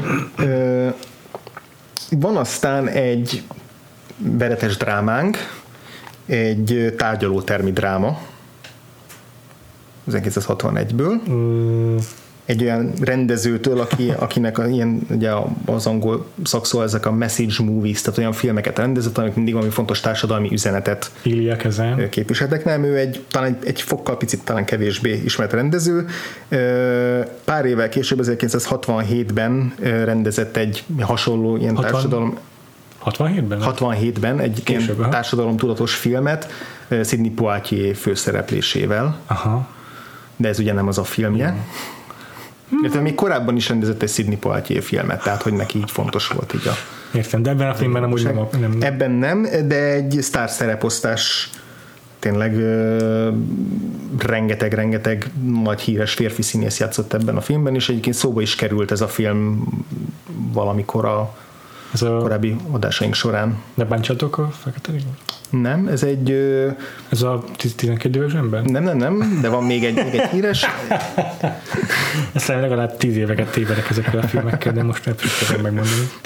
ez egy tulajdonképpen tekinthető történelmi filmnek, ugye 61-ben már Világháborús az a... világháborúhoz köthető tárgyalótermi dráma, Hát a nő melegépet mondanám, de az, az is ebben az évben készült. Mhm, 1961-es film. Azt a... Ki is rendezte? és ez Stanley Kramer rendezte, és ugye 67-ben a Guess Who's Coming to Dinner volt az a Igen, Sidney és Poitier film, igen, amivel még igen, ő igen. Mhm, Oscar közelbe került. Jó, tehát hármat kipipáltunk. Van még egy olyan filmünk, amit egy fekete listára került rendező készített, ugye ez, amit Ez emlegettünk a a, híres. McCarthy éráról, ami, amit Ilya Kazan kapcsán emlegettünk, koncepciós perekről. Azok a neveket nem sikerült. Pont egy ilyen, egy, pont egy ilyen kevésbé, így, így névről kevésbé ismert uh-huh. rendezőtársam, ami Robert Rossonnek hívják. Aha. És ez egy olyan film, 61-es film, aminek 1986-ban egy másik rendezőtől elkészült a folytatása, de a főszereplő ugyanaz volt. 86-ban, 86-ban 25 évek. igen, regényadaptáció, és ugye a regénynek volt egy folytatása, és azt megcsinálták filmben. Ott már volt egy fiatal sztár is, de megmaradt a 61-es filmnek a főszereplője is ismét feltűnt abban a szerepben. 86-ban. És az is egy ismert, ismert film. Aha. Egy híres színészről van szó. Aha. Jézus Aki így öreg, öreg, idősebb korában tért vissza ugyanazzal a szereppel, és a 80-as éveknek is az egyik nagy sztárja volt mell- az, az ő oldalán, és egy olyan rendező, akivel foglalkoztunk, aki ezt a filmet fel, átvette. Tehát aki megcsinálta Tehát a folytatást. második résznek a rendező. Ez egy jóval ismertebb rendező, aki a második részt megcsinálta. 86-os. De ez a film is rendező. híres. A szín, igazából a férfi főszereplője miatt. Mhm. Az ő egyik, egyik kiemelkedő szerepe. Kornak egy, egy nagyon közkedvelt férfi színésze. Gregory Peck, de nem hiszem, hogy megértem. De tök mindig ő az első, első példát. Tényleg. Tényleg. Kezdkedvetik. 61-ben, és akkor 86-ban már idősnek számít, de itt még Hát idősebb, nem ilyen, annyira. ilyen időskori. Uh-huh, uh-huh. Már, már rég, viszonylag régebben elhunyt, de nem annyira régen, tehát a 2000-es évek végén talán, azt hiszem, igen. igen. Láttuk őt, igen, még idén láttuk egy nagyon Ebben az szerepében. eb- Ebben az évadban? Az idei év, évünkben, nem a színészes évadban, hanem az idei évben. Akkor a Vakfold versus nem biztos, lehet, hogy még előtte. Mi európai filmben láttuk? Mi Harry Dean Stanton, az nem létezik. Az európai évadban mi? Ki? Ki? Ki más? Igen, ez kicsit, kicsit fél, félrevezető lehet. Akkor nem így. Európa, Nehéz- akkor bocsánat, a színész is európai.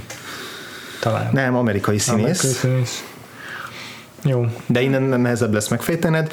Akkor annyit segítek még, hogy ez egy sportfilm. Mind a kettő.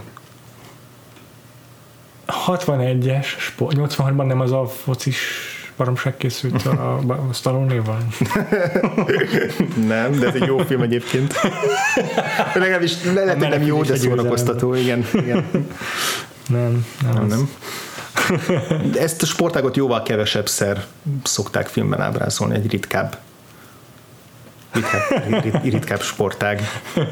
Nézd, szerintem dögunalmas egyébként. Csinálni jobb, tehát Húha, ö, volt már rá példa, hogy mi is tenisz. Nem lenne rossz példa egyébként. Ja, nem tudom.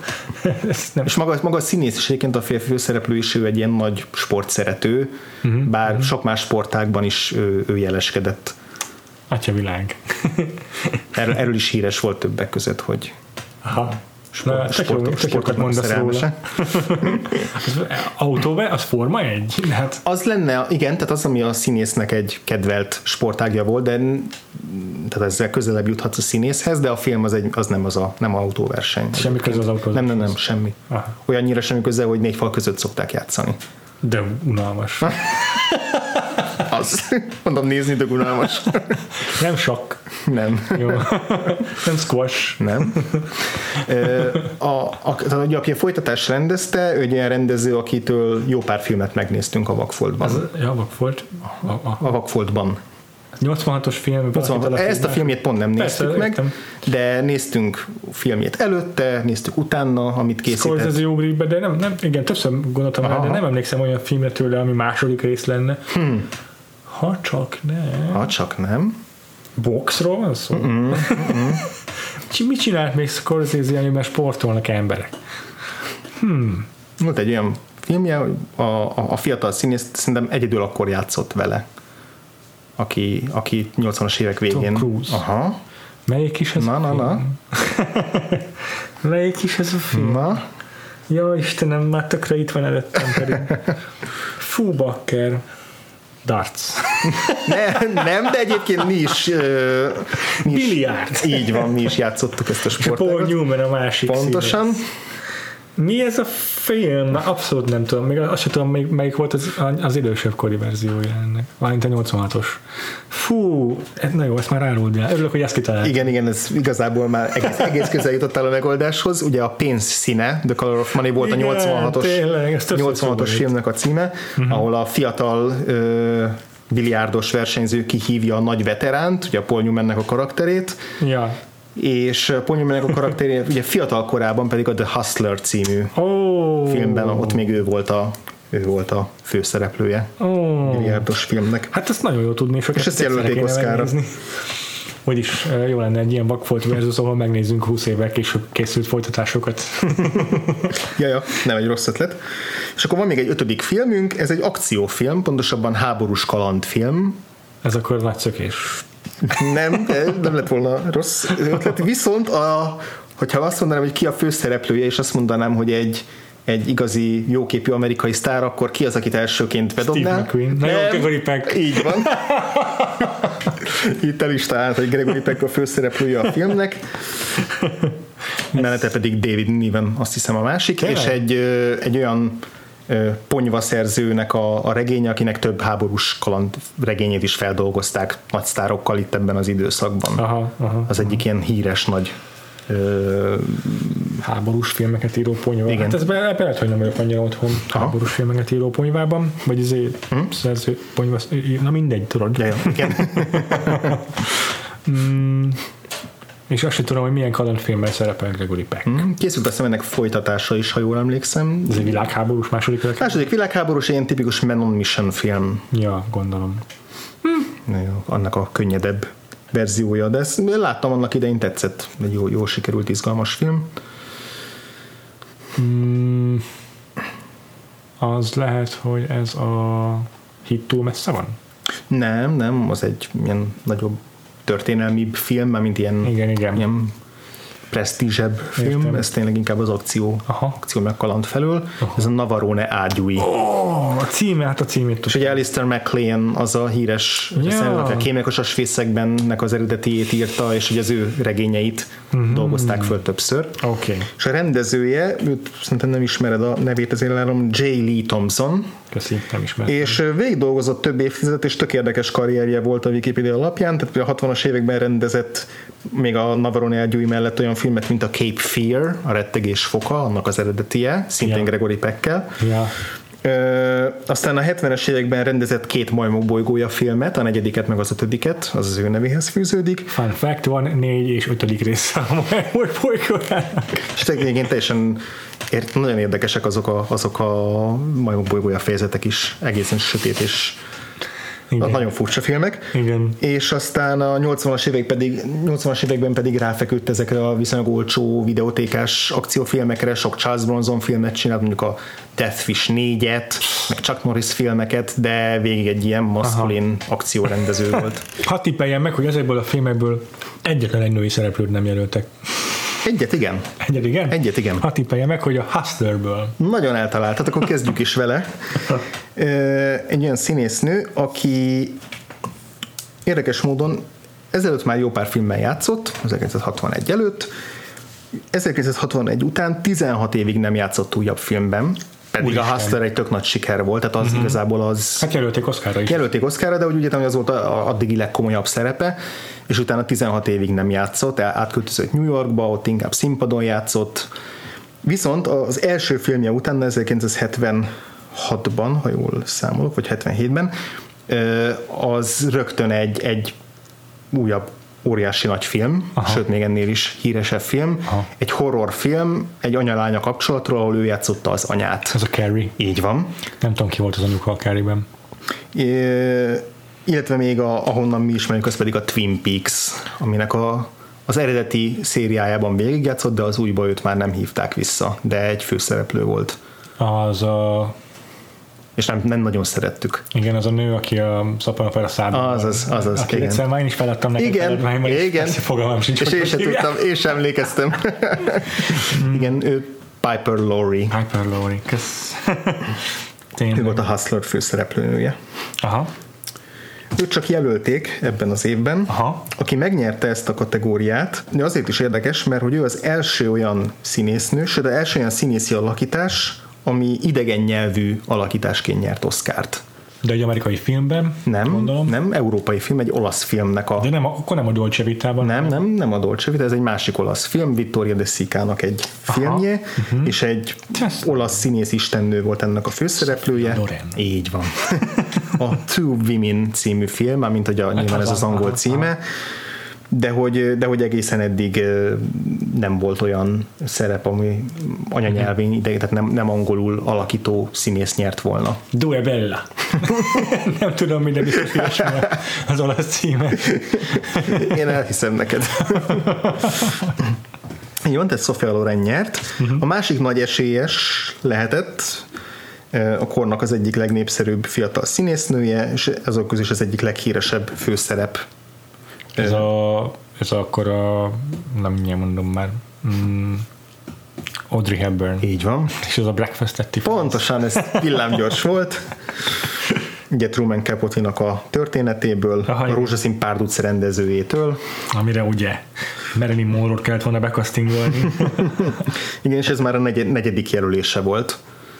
És Aztán, egy aha. korábbi, korábbi mm, kvízben már meg is, hogy ő 54-ben már nyert Ja. a, a római vakációért. Uh-huh.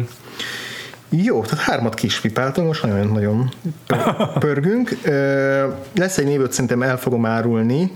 A, az egyetlen igazán érdemleges információ, amit róla el tudnék mondani, ami biztos az én szegénységi bizonyítványom, hogy a, a Big Eyed-nak, amit ugye Sofia Coppola rendezett most, annak az eredetében ő volt a női főszereplő, a Nicole Kidman karakterének a megfelelőt játszotta, ugye Clint Eastwood oldalán. Ja. Fú, hát nem emlékszem, ki volt ez. Geraldine Page, Oké. Okay. és ez a Summer and Smoke című filmért jelölték. Aha.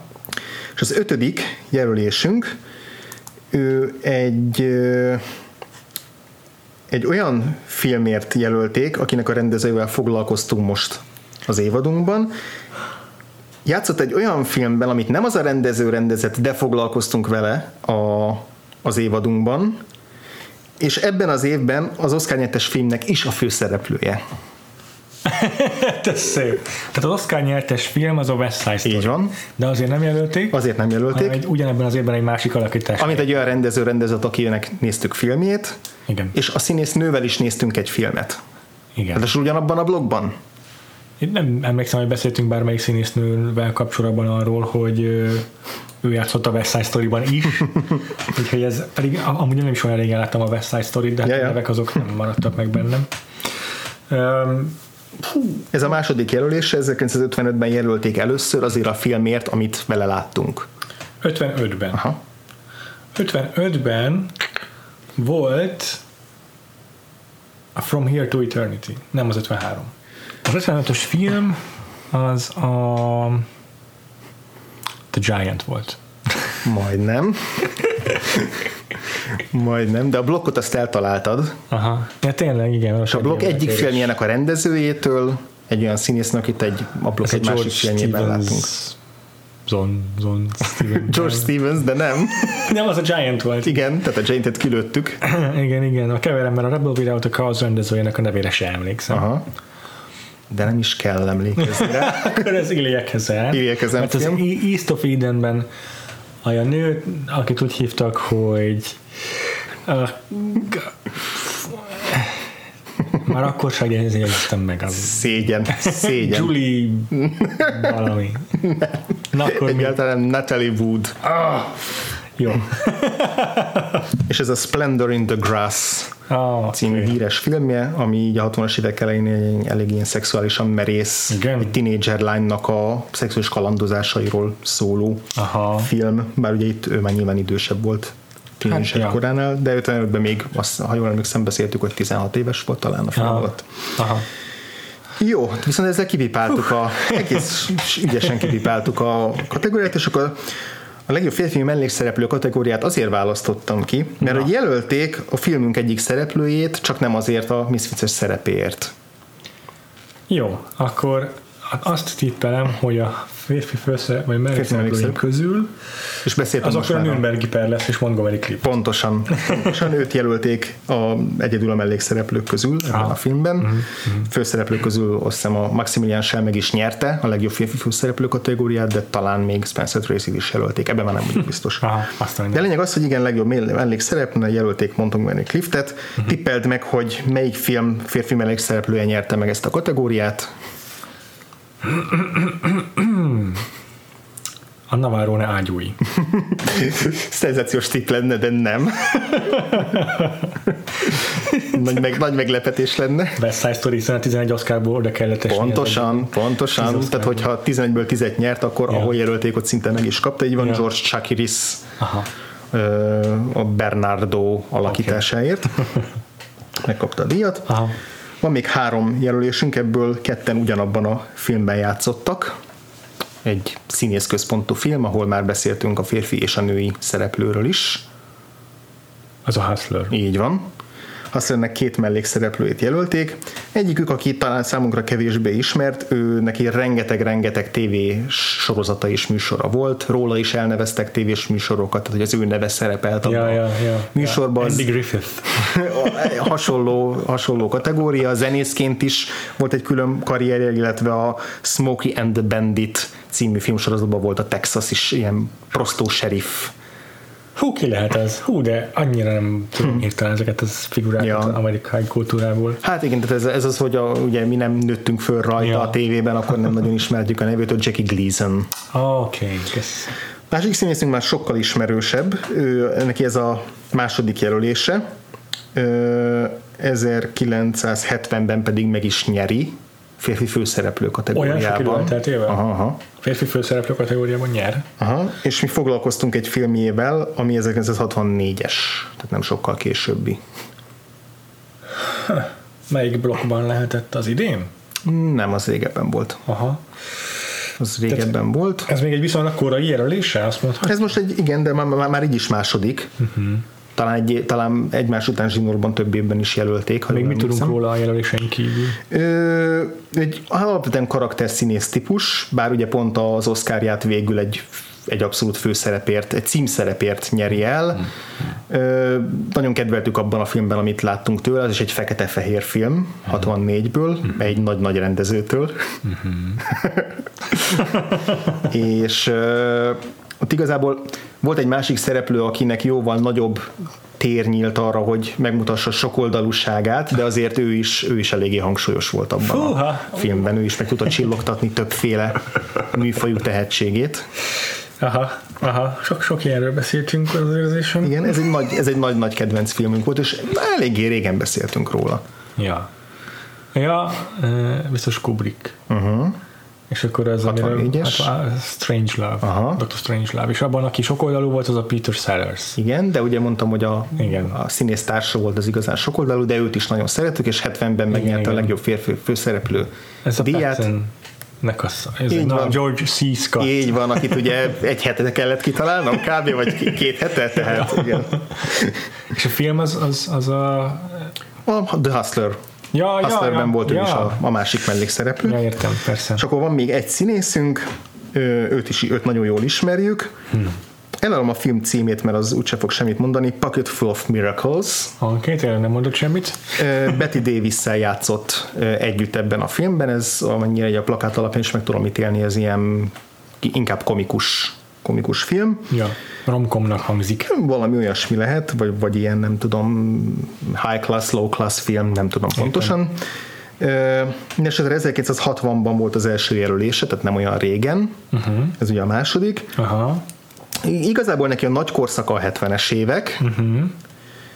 Láttunk tőle ebből az érából is filmet, 70-es évekből. Láttunk tőle a 80-as évekből is egy filmet. Ettől a színészt? Ettől a színészt, bár az, az igazából egy, egy cameo volt. És amiről, amiről igazán híres, az pedig egy olyan szerep, amit 1968-tól 2003-ig játszott. Kalambó. Uh-huh. Ez, a, ez a Peter Falk igen, és igen. a cameo, amire gondolsz, az a West, ja, na, na bocsánat, a, a Wings of Desire igen, volt a Berlin magyarul, illetve igen. hát láttuk, a, amit imádtunk, az a az a, a, a Woman Under the Influence, uh-huh, uh-huh, és, és, ezt a filmje, hogy 62-ben miatt tökömé jelölték, azt nem. Hát ez mondom, ez, ez, azt, azt már elárultam. Ja. Ezt a Pocket Full of Miracles ja, című igen, filmje igen, volt. Igen, okay. Szép. Jó, úgyhogy ezeket néztem, néztük meg. Köszönöm, tök jól teljesítettél. Büszke lehetsz magadra. Az évad végére azért Belejössz. Összekaptam magam. Belejövünk mind a ketten. De nem, nem tartom még annyira az évad végén, uh-huh. hogy mhm. búcsúzkodásra kelljen esetleg betemednünk. Annál is inkább csomó egy, blokkunk. Annál is inkább most jön egy igazán nagy falat, amire Péter az évad kezdete, sőt szerintem a podcast kezdete óta várt, hogy elérkezünk Marlon Brandohoz. Igen. Ha már tényleg metód színészeket taglalunk ebben az évadban, akkor nem maradhat ki az egyik legjelesebb képviselője sem. Ja két mm, korai filmjét fogjuk megnézni, vagyis hát a pályája korai, korábbi szakaszából két nagy két sikerét. Ilya Kazan Két Ilya Kazan filmet, így van, tehát visszatérünk a, a kedvenc ellenmondásos rendezőnkhöz, és rögtön az első filmje lesz a rakparton. Igen, on the waterfront. Ezzel fogjuk folytatni. Amelynek a forgatókönyvét dicsérik a forgatókönyvírók, az alakítását dicsérik a színészek, tehát ez így minden szempontból egy ilyen. Igen, és biztos, hogy izgalmas lesz összehasonlítani majd a, akár a Rebel Without a cause hiszen is egy lázadó lesz yeah. a főszerepben, yeah. és érdekes lesz összevetni majd, hogy milyen fajta lázadót hoz Marlon Brando James Deanhez képest. Uh-huh. Ezzel fogjuk folytatni jövő héten, addig is sziasztok! Sziasztok!